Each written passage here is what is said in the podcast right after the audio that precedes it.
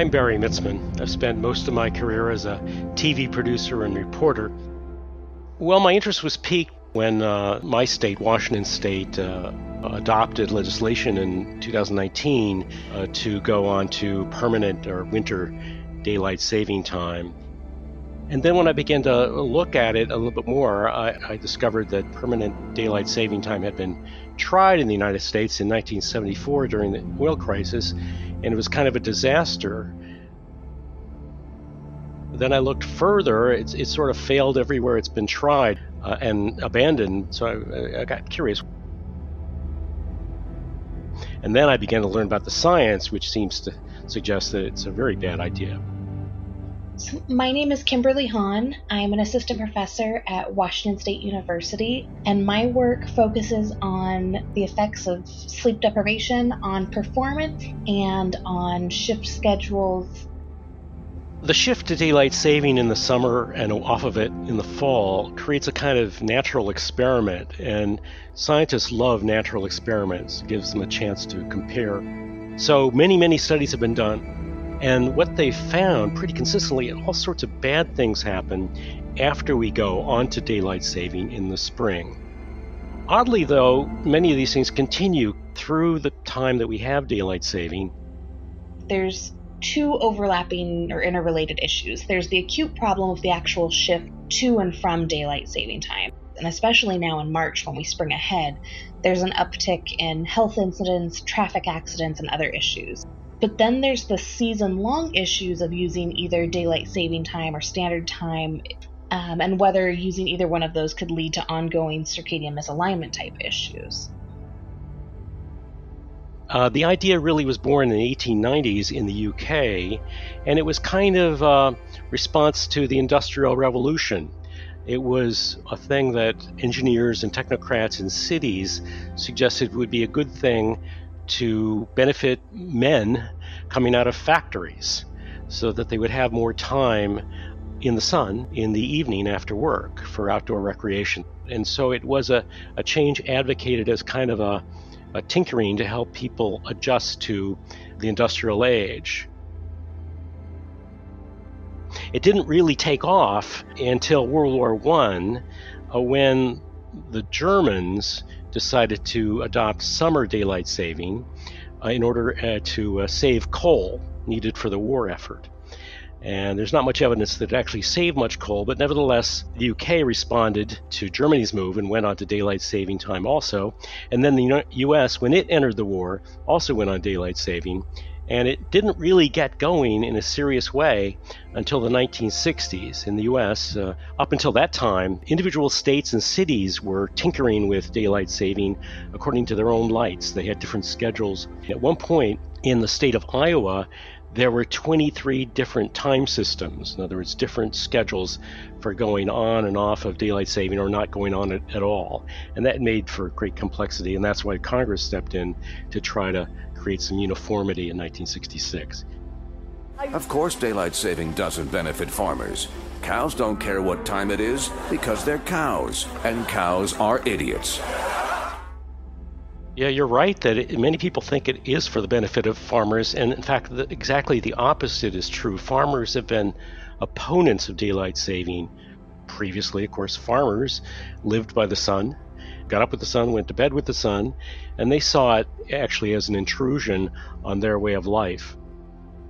Permanent daylight saving, I would call a failed idea. It was kind of a disaster in the United States for the short time that we tried it. And meanwhile, it pitched communities into darkness in the morning, particularly in northern latitudes. Kids were going to school, walking to school in the darkness, and accidents happened that were blamed on the darkness caused by daylight saving. And so within a few months, the nation abandoned permanent daylight saving time, went back to shifting back and forth as we do. It was tried in the UK in the 60s. People in Scotland hated it. They hated it because, of course, Scotland in the far north, they didn't see the sun in the morning until 10 a.m. or so. And the same thing happened in Russia, where the northern regions of Russia really were very frustrated because they, they were getting up in darkness and spending their mornings in darkness. All right. Well, hello, and um, thank you for having me. This is a pleasure. It's it's a pleasure to talk with you. My name is Jay Pea. I am a software engineer in San Francisco. I'm originally from rural Iowa. Ever since I was a child, I've loved astronomy. My great grandfather was a farmer, and he taught me to tell the time from the uh, the sun and the stars. Um, my grandparents gave me a telescope. Uh, you know, I've always loved science fiction as well. I love the connection between nature and clocks that it really is a measurement of time, of, of objective reality. Then in 2018, 2019, I, I started to realize there was this strong push to uh, extend DST to winter with permanent daylight saving time. And I didn't see many people doing much about it. And so I threw my hat into the ring. I decided I would get involved. No one else was focusing on this. A few people have talked about it. There's been several accounts that have come and gone end daylight saving time and stop the clock and, and they seem to be negative focused and I, I, wanted to be positive focused i wanted to save standard time and try to talk about the positive aspects of living in tune with nature living by the sun listening to your body clock well, standard time is kind of a it's an artificial creation in a way, but it has a relationship to the movements of the sun. Standard time in any particular time zone is structured so that the sun reaches its highest point in the sky at about noon on the clock. And so that's what makes it kind of standard, if you will.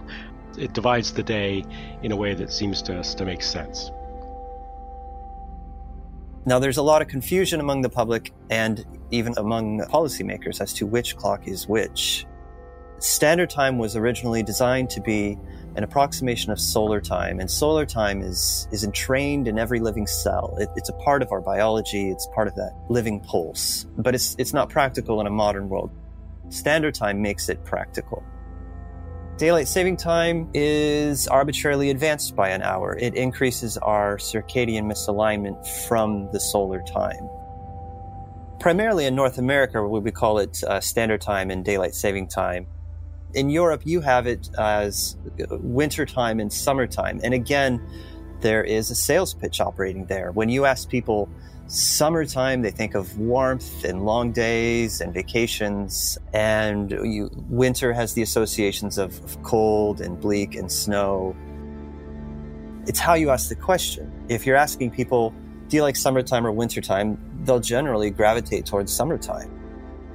But if you actually were to ask people, would they willingly wake themselves up an hour early in the dark, in the cold? Would they set their alarm clocks earlier? They would more likely say no. But that's what DST does. It's a way of forcing you to sleep less and to wake earlier. Get up, get up, Grandpa.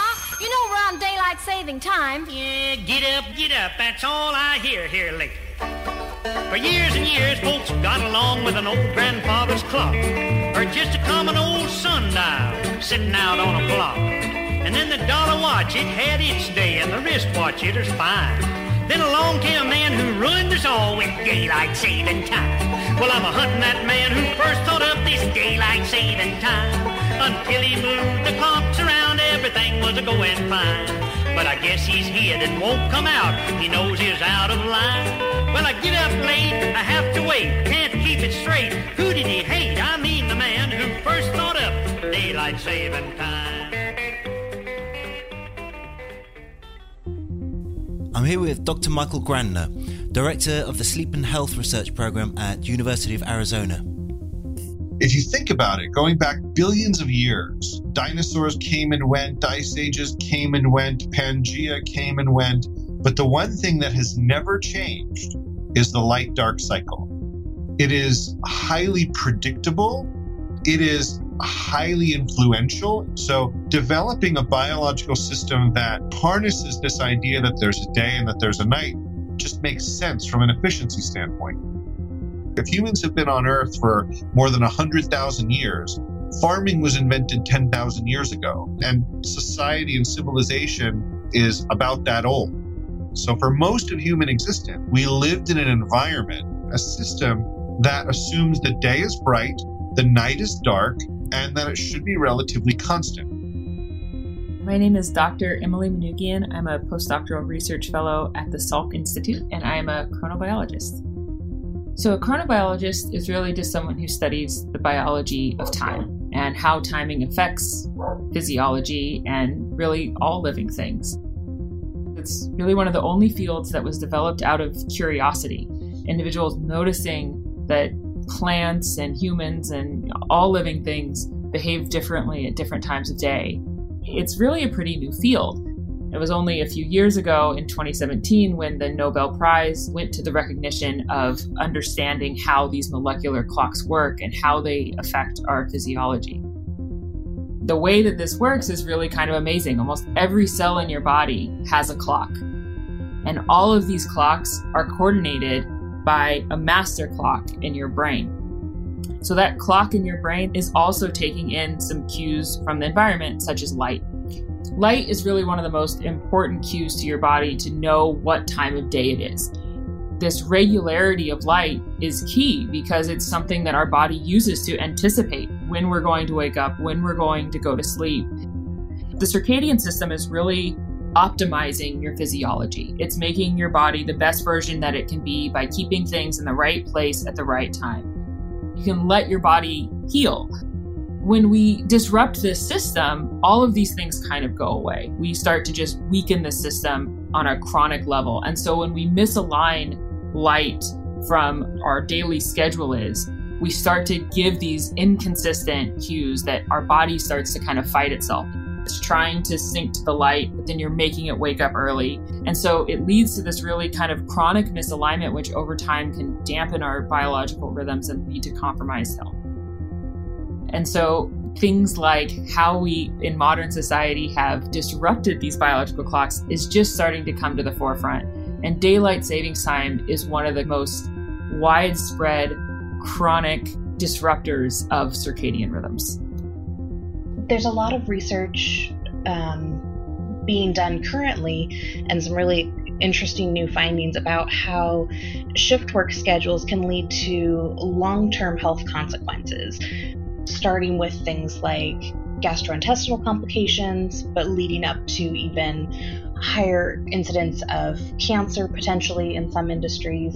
And being on a mistimed circadian schedule, so being essentially permanently jet lagged because you're operating outside of your ideal circadian rhythm or, or your own biological clock, could cause some of that same types of wear and tear on the body as someone who's working um, a shift schedule.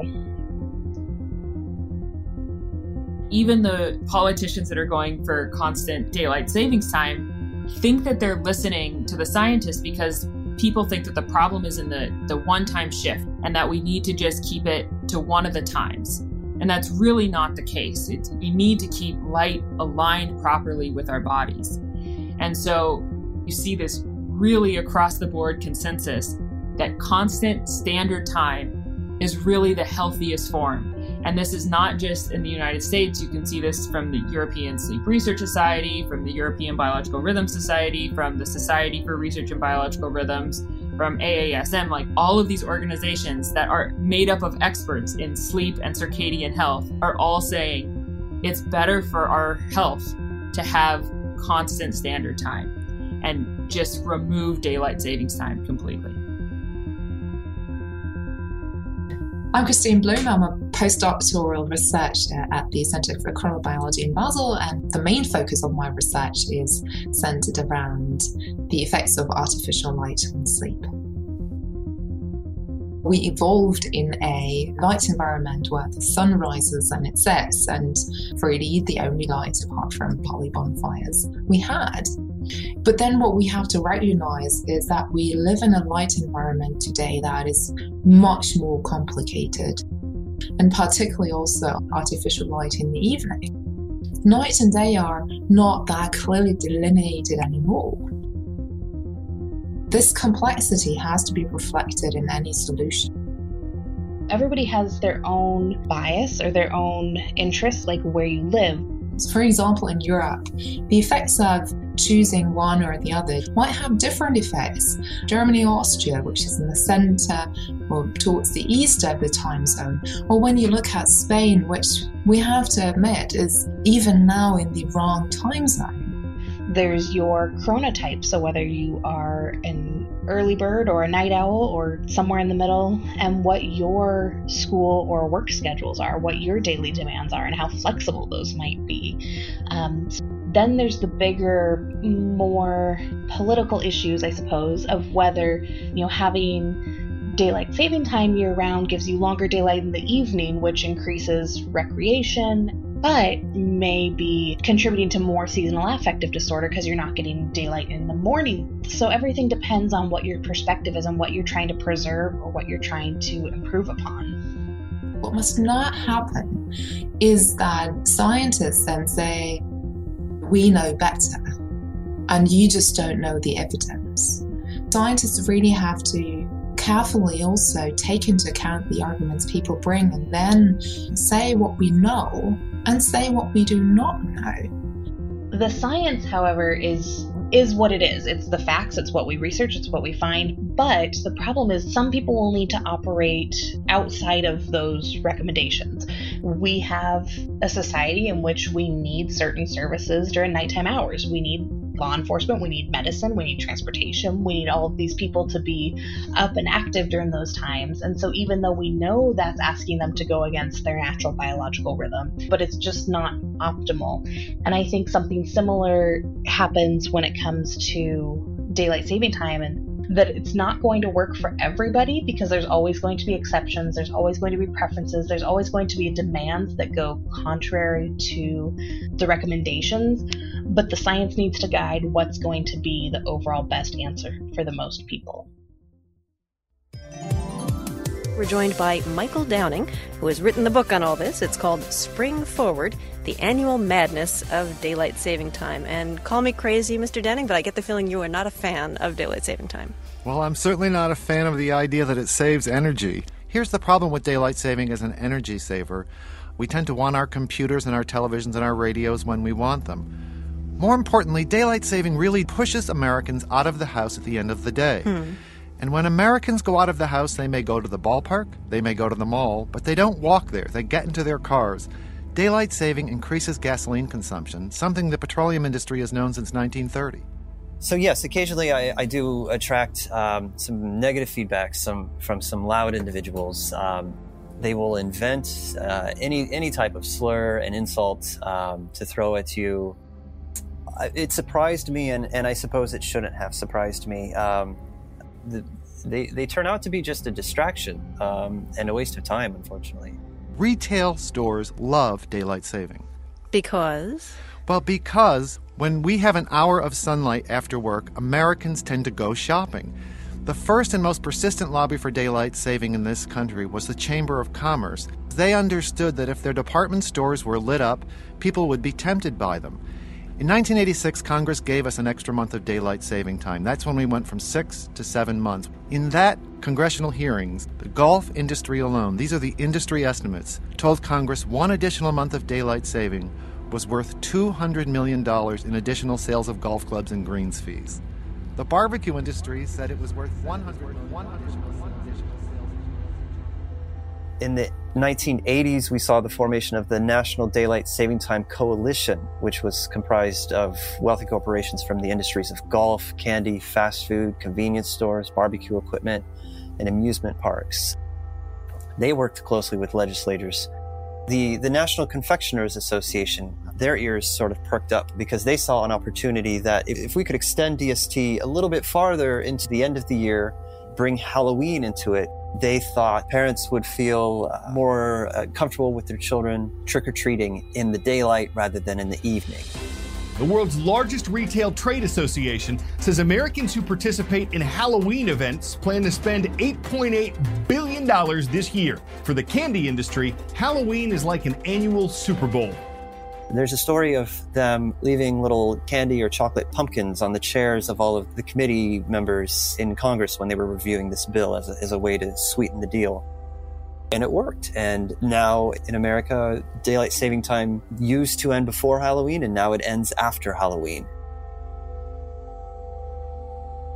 More than a dozen states have adopted permanent daylight saving or their intention to do so. And so it seems to sail through easily as a cost free, feel good vote. Ironically, states could go onto permanent standard time right away. But no states are going in that direction. They're all going in the direction of permanent daylight saving in order to ditch the switch.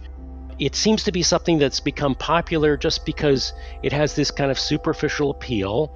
So if we just extended daylight saving to winter, maybe it would be warmer and sunnier too. Well, that's of course ridiculous, but it sounds superficially plausible. If a little bit of daylight saving is a good thing, well, why not have it all year round? It seems to be as superficial as that. President Trump is weighing in on the great daylight saving time debate. He took to Twitter and wrote, Making daylight saving time permanent is okay with me. Trump is not alone. Good morning, Matt. Well, State Senator Scott Martin of Lancaster County wants to make daylight saving time permanent.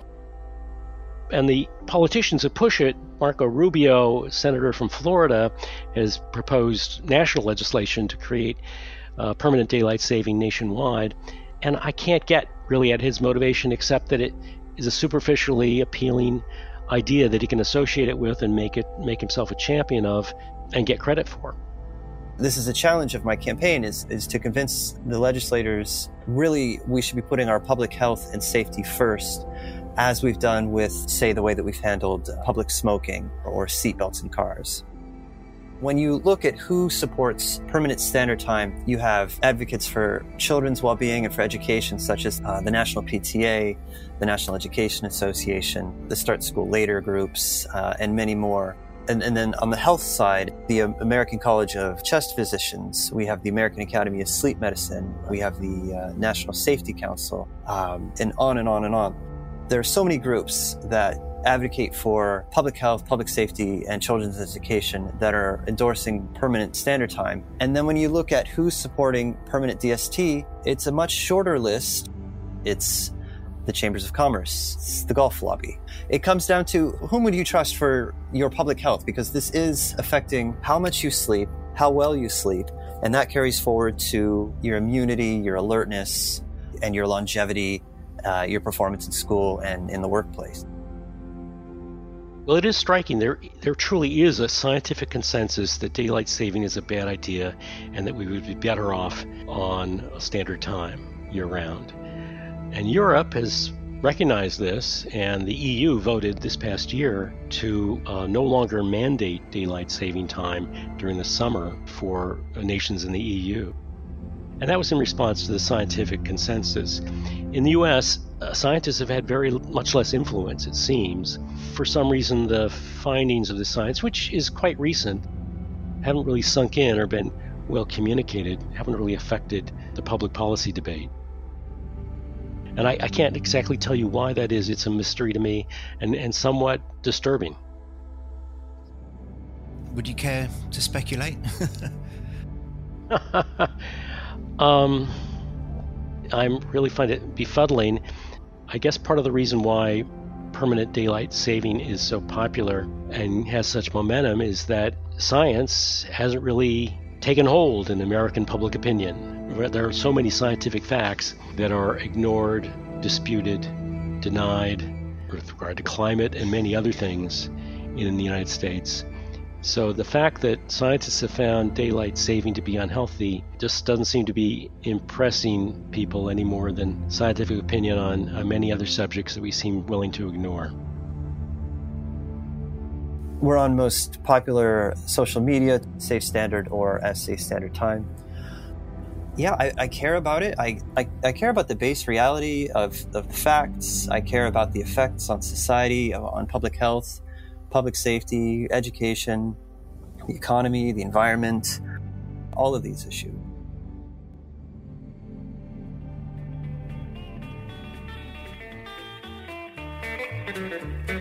His all will argue that they've gained an hour of life by moving all the clocks around, but I can't see they're right. The sun still rises just the same and sets just as before. If they'd rise 60 minutes early, maybe they'd have an hour more. So why not leave the clocks alone so folks won't be confused? Let them hit the floor an hour before if it's daylight that they choose. So I hope I find the man who thought of daylight saving time. If he will prove why the clocks will move, then I'll admit it's fine. I've twisted my old clock around till it ain't worth a dime. I'm a losing sleep, I'm a counting sheep. I get up late and I miss the date. Couldn't get there in a Cadillac gate, but tries the wheel, they'll